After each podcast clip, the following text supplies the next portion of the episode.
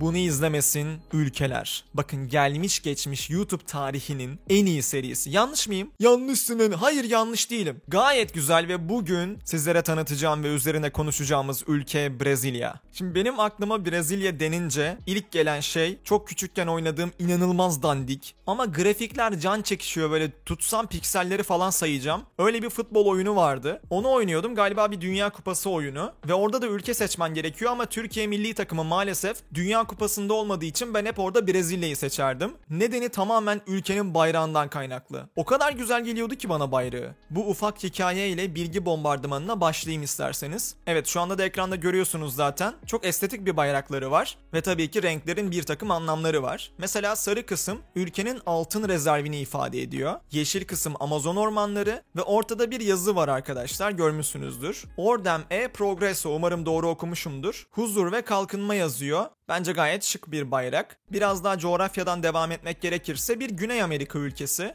Dünyanın en geniş topraklara sahip 5. ülkesi. Zaten Güney Amerika'nın da en büyük ülkesi konumunda. Garip bir bilgi bence kültür sorularında falan karşınıza çıkabilir. Brezilya'nın başkenti Brezilya arkadaşlar. Dünyada başka böyle ülkeler var mı bilmiyorum. Ülkenin ismi hem de başkent. Bana şu açıdan ilginç geldi. Ulan araştırma yapıyorum. Diyorum ki Brezilya'nın başkenti neresi? Her yerde Brezilya çıkıyor. Tamam da Brezilya'nın başkenti neresi?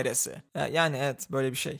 Düşününce o kadar komik değilmiş. O zaman nüfustan devam edelim. 212 milyon. Yani bu kadar geniş topraklara bu kadar nüfus az gibi görünebilir ama şöyle bir şey de var. Ülkenin zaten bahsetmiştim. İnanılmaz bir popülasyonu mevcut. Nedir bu kardeşim? Ulan Amazon ormanları burada bulunuyor. İçerisinde çıplak gezen işte kabileler mi dersin? Türkiye'nin ekonomisinin hala iyi olduğunu savunanlar mı dersin? Herkes orada. evet neyse buralara çok girmeyelim. Hocam ülkenin resmi bir dini var ve Hristiyanlık. Ve ülkenin de %99'u Hristiyan. Bu bizimki gibi hani derler ya Türkiye'nin %99'u Müslüman diye. Ama verilere baktığımız zaman öyle bir şey yok. Böyle bir şey midir gerçekten bilmiyorum. Ama resmi bir din olması direkt Türkiye ve Brezilya'yı bu konuda ayırıyor. Resmi dilleri de Portekizce ama eskiden bayağı fazla dil varmış. İşte bu kabileler bilmem neler falan. Normal yani. Şimdi birazcık ekonomi kısmına gelecek olursak evet şaşırmadınız. Burada da paramız daha değersiz. Bir Brezilya reali, real kullanılıyormuş orada. Anlık kurla 2.30 Türk lirası. Yani dolar ve euroyu gördükten sonra o kadar da kötü gelmiyor olabilir. Keza Brezilya'ya gitmek istediğinizde de muhtemelen en ünlü şehirlere olan Sao Paulo'ya gideceksinizdir. Ya da Rio de Janeiro'da olabilir. Bunlar Brezilya'nın en büyük şehirleri ve o gördüğünüz festivaller olabilir. Dans eden insanlar cartçurt, turistlerin akın ettiği yerler burası yani. Uçakla ortalama 15,5 saat sürüyor. Tabi topraklar çok geniş olduğu için hem Türkiye'nin hem Brezilya'nın neresinden neresine uçtuğunuz da çok önemli. Yine uçak biletleri de işte 5000 6000 lira civarına. Zorlarsanız bulabilirsiniz. E biz bayağı gitme planı yaptık. O zaman indiniz Sao Paulo'dasınız. Size polis ya da yetkililer tarafından şöyle bir uyarı gelirse şaşırmayın arkadaşlar. Hocam şimdi biz o bayrağı huzur ülkesi falan yazdık ama eh, neticede bayraktır yani. Sen yine bizim ülkede gezerken o takıları, saatleri, değerli eşyaları çok gösterme. Niye göstermeyecekmişim ya? E, çünkü buralar çok tekin yerler değil. Evet Brezilya'nın en büyük problemlerinden bir tanesi hırsızlık sorunu arkadaşlar. Özellikle favelalara falan girerseniz muhtemelen sıçarsınız. Açık konuşuyorum. Yasa dışı birçok olayın döndüğü yerler buralar ve inanılmaz derecede mafyacılık var. O bağlamda çok tekin bir yer olmadığını söyleyebiliriz Brezilya'nın. Ama tabii bu dünyanın en büyük 5. ülkesi. Güvenli yerleri de vardır. Demeye çalıştığım şey tehlikeli yerlere harbiden tehlikeli. Dikkatli olun efendim. Şimdi ilginç bir bilgiye geçecek olursak Sao Paulo'nun birazcık ötesinde bir ada var ki arkadaşlar bu adada metrekare başına 5 yılan düşüyor. Evet yılan adası olarak adlandırılıyor bu ada. Onun için belgeseller falan da çekildi. Bir kere bu adaya giriş yasak. Çünkü çok net bir şekilde ölürsünüz. Niçin bu adada yılan popülasyonu bu kadar fazlalaşmış, diğer hayvanların bu kadar önüne geçmiş bilmiyorum. Ama metrekare başına 5 yılan demek gerçekten inanılmaz fazla. Bunun yanı sıra başka ilginç bir bilgi olarak dünyada Japonya dışında Japonların en çok yaşadığı yer Brezilya. Bunu duyduğumda ben çok şaşırmıştım. Yıllar önce buraya bir göç olmuş.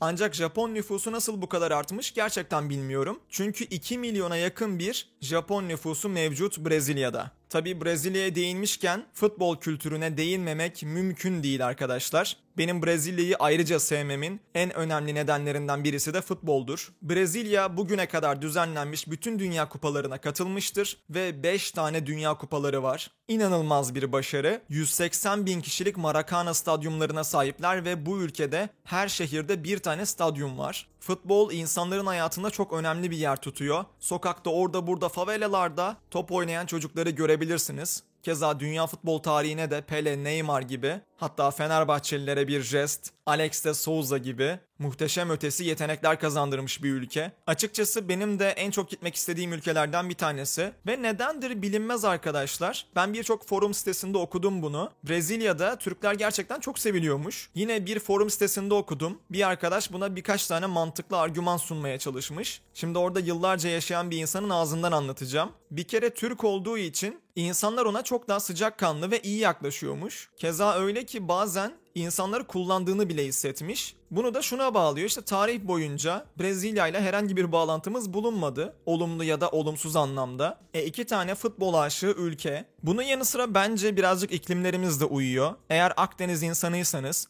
Ege bölgesinde falan yaşıyorsanız hatta Antalya'da olabilir. Oralar böyle sıcak yerler. E, Brezilya'da bir zahmet baya baya sıcak bir ülke. Ama bilmiyorum bazen de sadece aura tutar. Bence böyle bir şey bu. Açıkçası nedendir bilinmez. İspanyol insanı da bana samimi geliyor. Çok rahat geliyor. Ve o benim hoşuma gidiyor. Brezilyalı insanları da seviyorum. Diğer farklı bilgilere geçecek olursak Brezilya 7500 kilometre karelik dünyanın en uzun sahiline sahiptir arkadaşlar. Herhalde bu sahilde şöyle baştan sona eğer ömrümüz yeterse yürümeye hepimizin bir ihtiyacı var. Bu arada birazcık araştırdım bu başkent konusunu. Brezilya şeklinde yazıyor. Brezilya değil ama nasıl okunduğunu tam olarak bilmiyorum. Ben bayağı bir karıştırmışımdır. Yanlış bilgi vermek istemem. Ve bayağı da aslında büyük bir kitleye hitap ediyoruz. Aranızda daha önce Brezilya'ya gitmiş olan ya da Brezilya'da yaşayan bir Türk varsa lütfen yorumlara yazsın. Deneyimlerini, Brezilya'nın nasıl bir yer olduğunu ve buradaki bilgilerin doğruluğunu en önemlisi. Daha önce bu şekilde videolar yapmıştım ülkeler bazında ve o kadar interaktif oluyor ki neredeyse hangi ülke hakkında video yapsam o ülkeden bir insan reaction videosu falan çekiyor ya da yorumlara yazıyorlar. Çok hoşuma gidiyor bu. Son olarak Brezilya hakkında şu çok güzel bilgiyi vererek noktalamak istiyorum. Brezilya'da tutuklular pedal çevirerek ve bunu elektrik enerjisine dönüştürerek